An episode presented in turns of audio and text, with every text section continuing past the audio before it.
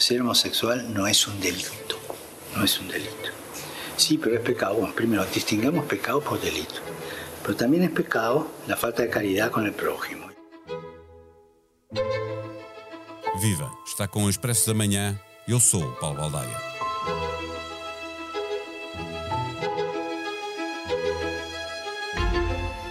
Carolina tem 26 anos, é lésbica, ativista LGBT, está a trabalhar como voluntária na Jornada Mundial da Juventude. É católica, filha de pais católicos. É com ela que vamos conversar neste episódio. Carolina não é caso único, nem está sozinha. O Papa Francisco, num encontro com jovens, onde esteve gente diversa, juntando católicos tradicionais com muçulmanos, com pessoas não binárias, com gays, com crentes e descrentes, deixou bem claro que na sua igreja cabem todos. Toda persona es hijo de Dios, toda persona. Dios no rechaza a nadie, Dios es Padre. Yo no tengo derecho a echar a nadie de la iglesia. Más aún, el deber es recibir siempre. La iglesia no puede cerrarle la puerta a nadie, a nadie. O Papa não se limitou a abrir a porta para todos os que queiram entrar e pertencer à sua Igreja. Para os que, dela fazendo parte, promovem o ódio contra os que são diferentes, Francisco mantém a porta aberta para que possam sair os que usam a Igreja apenas em seu próprio proveito. São infiltrados que aproveitam a estrutura da Igreja para suas paixões personais, para sua estrechez personal. É uma das corrupções da Igreja, não é certo?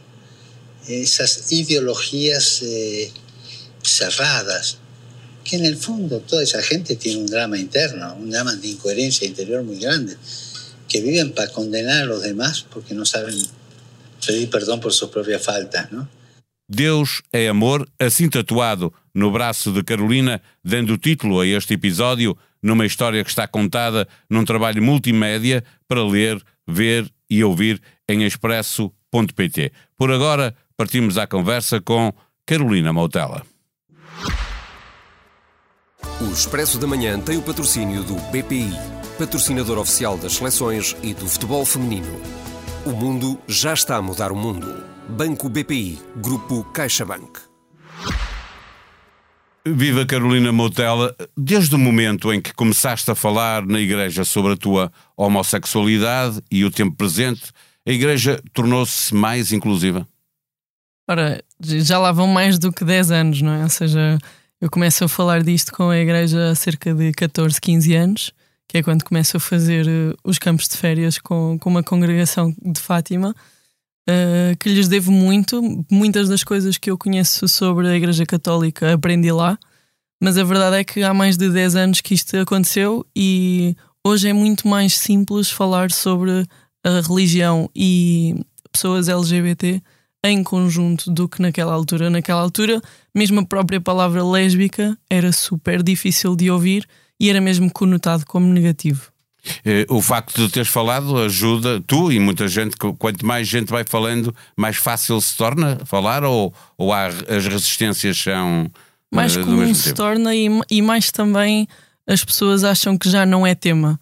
Por um lado, temos pessoas que dizem isso já não é tema porque até o próprio Papa ajuda, mas por outro lado, e nós vimos há dias em, em notícias que o ódio aumentou em 150%. Portanto, temos aqui uma dualidade de situações e depende mesmo de sítio para sítio. Eu acho que é, é bom haver visibilidade, é bom eu dar cara, é bom pessoas como eu também dar cara mas a verdade é que o ódio ainda existe e é muito complicado. Essa polarização de, uh, está presente em tudo o que há na sociedade. É? Estamos a viver hoje um tempo muito, muito polarizado em que as pessoas estão de um lado ou, ou de outro e não conseguem comunicar, e portanto, depois nestas uh, questões mais difíceis, porque já dividiam, a divisão torna-se ainda mais forte. Estavas a falar do Papa Francisco, pergunto se o facto de ele ter falar com a vontade sobre esta matéria, e mais do que isso dizer aos católicos que é preciso uh, receber as pessoas todas de forma igual. ouvimos sons desses na, na abertura deste episódio. isso fez com que a comunidade LGBT encontrasse o seu espaço na Igreja? A verdade é que nós uh, só ficamos sem espaço quando deixamos que ficamos mesmo sem espaço. Uh, o meu caminho diz muito isso, que é eu nunca desisti da igreja e a própria igreja também nunca desistiu de mim enquanto pessoa e não enquanto pessoa lésbica. E a verdade é que o Papa ajudou imenso quando a primeira coisa que ele disse há mais de cinco anos foi precisamente isso: Eu não sou ninguém para julgar. E é muito à base desta frase que muitas das pessoas começaram também a, praticar esse, esse exercício. Porque isto é um exercício, mesmo para nós católicos e, e pessoas LGBT, também é um exercício deixarmos-nos amar pela nossa comunidade da forma como nós somos. Porque este descobrir-me lésbica e este descobrir-me-nos pessoas não heterossexuais é um caminho solitário, é um caminho difícil, mas é hum, é muito de eu acho que ninguém me vai amar, eu acho que eu não sou merecedora de amor. E Jesus diz-nos precisamente o contrário, que é amor independentemente de tudo. É uma coisa que nós seres humanos não conseguimos sequer imaginar, porque é um amor incondicional. E enquanto seres humanos nós não conseguimos fazer isso. Não praticamos, não é? Na maior parte das nós vezes. tentamos, ou pelo menos é esse o caminho. E o Papa, quando diz que eu não sou ninguém para julgar, diz-nos precisamente isso: que nós podemos ter um espaço porque todos somos pecadores. Porque é esta a verdade que nós acreditamos. Deixa-me pegar exatamente nessa questão do, do, do, todos sermos pecadores. É, é porque o Papa eh, tem sido muito interventivo em defesa da, da aceitação da diversidade na, na, na, Igreja, da inclusão de todos, mas depois eh, mantém que a homossexualidade é um pecado. Isto para a Igreja é um dogma, não é? Eh, é necessário arrependimento permanente para ser uma pessoa LGBT e ao mesmo tempo uma pessoa cristã, católica? Não é necessário nós sabermos quem somos acima de tudo e sermos verdadeiros connosco próprios. E aqui digo muito isto porque a Igreja oferece-nos um caminho castrador e daí vem o pecado. E desengane-se quem acha que os católicos não são pecadores, porque nós todos somos, é isso que nós acreditamos. No sentido de Deus morreu por mim, Jesus morrer, morrer por mim, significa que eu sou pecador. Se eu sou um ser humano, se Deus me deu o filho dele igual a mim, e se ele ele tinha duas, duas opções: ou morrer por nós ou não nos salvar. E então ele deu a sua própria vida. Agora, eu não vou obrigar ninguém, nem enquanto pessoa, nem enquanto pessoa LGBT, obrigar ninguém a aceitar isto. Agora, é inerente, se nós somos uh, cristãos católicos, nós somos pessoas pecadoras. E ainda assim, eh, tu hoje tens isso muito claro para ti. Uh, uh, volto atrás na, na, na, tua vida e naquilo que li, até o momento em que tu disseste a um padre em confissão que eras lésbica. a confissão pressupõe exatamente isso, quem está a confessar um pecado. vias nessa altura a tua opção sexual como um pecado? Então, então, era mesmo difícil uh, eu achar que não estava errada. Porque nós aprendemos. Tudo à tua volta dizia que sim. Nós não? É? aprendemos que Deus criou homem e mulher e isso ecoava na minha cabeça durante muito tempo. É mesmo complicado quando nós vemos a sociedade, vemos como é que ela é e não nos inserimos nessa sociedade. Não vemos modelos à nossa volta. E, e comigo aconteceu isso: que eu não via ninguém à minha volta que fosse uma mulher lésbica que conseguisse pagar as suas contas sozinha, que tivesse uma vida digna e estável. Os exemplos que ao longo da história. pertencer uh, à igreja. Acrescentando cima, pertencer à igreja, porque fogem todos, é verdade. Mas a verdade é essa: é que os exemplos e a visibilidade que há 10 anos eu conhecia eram todos negativos. Ou é porque os pais tinham posto fora de casa, ou é porque não tinham empregos, não conseguiam empregos que fossem, que fossem de valor. E eu, na altura, lembro perfeitamente, estava a escolher o curso para a universidade aos 18 anos e lembro-me de querer ser uma pessoa bem sucedida primeiro para depois me assumir lésbica. Ou seja, que isso não fosse, que isso não me desse problemas no, no ter um emprego, no ter uma vida digna, no ser uma pessoa capaz.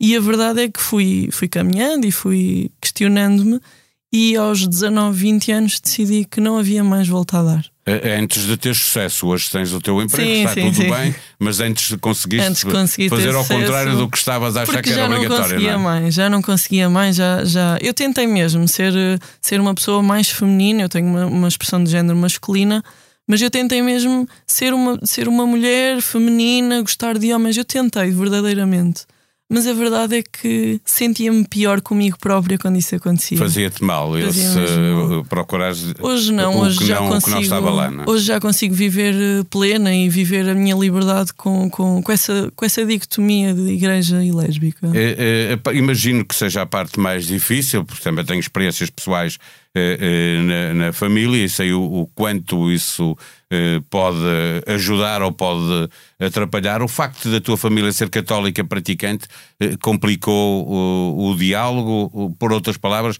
as preocupações do pai e da mãe eh, prendiam-se mais com a questão religiosa ou com o teu futuro que estavas a referir, o teu sucesso, o teu emprego. No fundo, depois tudo vai desembocar na mesma coisa. Sim, Todos nós procuramos ser felizes. Como não é? digo, eu acho que havia muita falta de informação e de visibilidade positiva. E com isso ainda acrescentando uma, uma família católica, hoje eu consigo ver que havia muita falta de informação e os meus pais tinham medo. Medo de quem é que eu ia ser, a quem é que eu me ia hum, aproximar, que vida é que eu iria ter. Porque pessoas LGBT há cerca de 10 anos não eram pessoas dignas de uma vida comum dos mortais, digamos assim. E, e lá está, a igreja via muito mal na, nas práticas homossexuais. E ser uma pessoa lésbica tinha sempre essa conotação negativa e, e, hoje, hoje é diferente. Hoje já fazemos um caminho em conjunto. Os meus pais um, mais ou menos aceitaram o facto de eu ser lésbica. O, o caminho dos meus pais trata-se, e principalmente da minha mãe, trata-se em não perderem a filha que têm. E nem eu quis muito afastar-me deles, nem eles quiseram perder a, a, filha e esta proximidade que temos. E então fomos caminhando, uh, mês a mês, ano a ano, Hoje conseguimos ter uma conversa sobre, sobre a minha namorada ou a minha ex-namorada. Hoje conseguimos conversar sobre marchas LGBT, a importância que, que isso tem e que a, que a própria visibilidade tem. E, por exemplo, ainda há pouco que hum, a Itália ficou com um direito importantíssimo para mulheres lésbicas, que a, a pessoa que não é mãe biológica deixou de ter o nome nas credenciais do filho isso é uma luta gigante que a Itália passou agora da, da extrema-direita e cá em Portugal tentámos fazer de tudo para fazermos uma manifestação contra isso. E foi a própria minha mãe que me perguntou o que é que está a acontecer em Itália, ou seja, há aqui mesmo um caminho de amor e de aceitação. É um caminho também. Eh, louvável e muito importante para ti, feito pelos teus pais, não é? Mesmo. Porque eles também partiram de um ponto que era muito difícil. É? Mesmo, mesmo. Não aceitavam mesmo. Diziam que, pronto, os meus pais eram catequistas na altura, a minha mãe ainda é, mas diziam mesmo que onde é que erraram na educação, por exemplo, uh, o que é que poderiam ter feito melhor para, para eu não ter saído lésbica, com muitas aspas. Uh, e, e, tinham mesmo essa preocupação de o que é que eles próprios e tu erraram. eras adolescente nessa altura? Sim, sim. Era difícil, é, não é? Na 17, altura em que, se está, em que se está muitas vezes contra aquilo que os pais uh, querem para os filhos, mas ainda por cima com, com essa luta era muito difícil. Tu és católica, cristã, uh, já perdoaste aos teus pais esse tempo que passaste? Claro que sim. Foi um momento muito complicado, mas, mas hoje, hoje eu consigo ver que era mesmo falta de informação e de visibilidade. Essa visibilidade que eu quero dar hoje à Igreja Católica, porque nós não somos predadores sexuais, porque nós não somos nada daquilo que as pessoas dizem que nós somos. Quer dizer, apenas gostamos de viver a vida à nossa maneira, que ninguém nos diga, muito como a emancipação da mulher e como isto tudo aconteceu também dentro da Igreja Católica. As pessoas LGBT é igual, assim, nós só queremos existir, é sempre aquilo que eu digo, que é eu não pretendo levar bandeiras LGBT para dentro da igreja. O que eu pretendo é estar numa igreja ou entrar numa igreja com a minha namorada e que isso não seja um tema que eu possa simplesmente viver a minha Eucaristia, que eu possa entrar numa igreja, sentar-me e estar 10 minutos a olhar para Jesus, sem que ninguém me conheça no sentido de ah, é lésbica, ah, ela está com outras pessoas, não sei o quê. E isso é mesmo aquilo que eu pretendo, é apenas ser uma pessoa comum, continuar na igreja e dar essa visibilidade de amor, de carinho, de aceitação.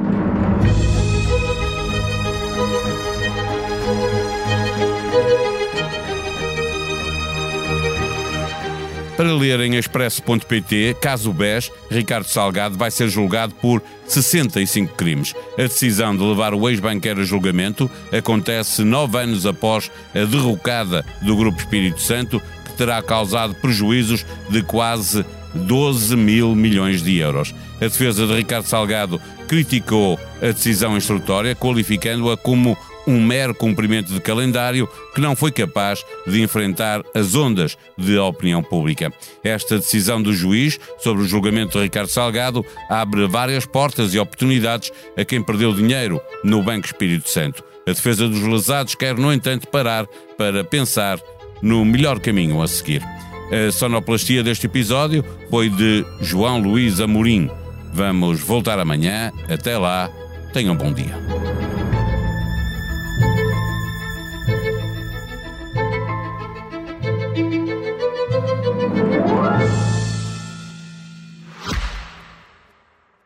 Expresso da Manhã tem o patrocínio do BPI, patrocinador oficial das seleções e do futebol feminino. O mundo já está a mudar o mundo. Banco BPI, Grupo CaixaBank.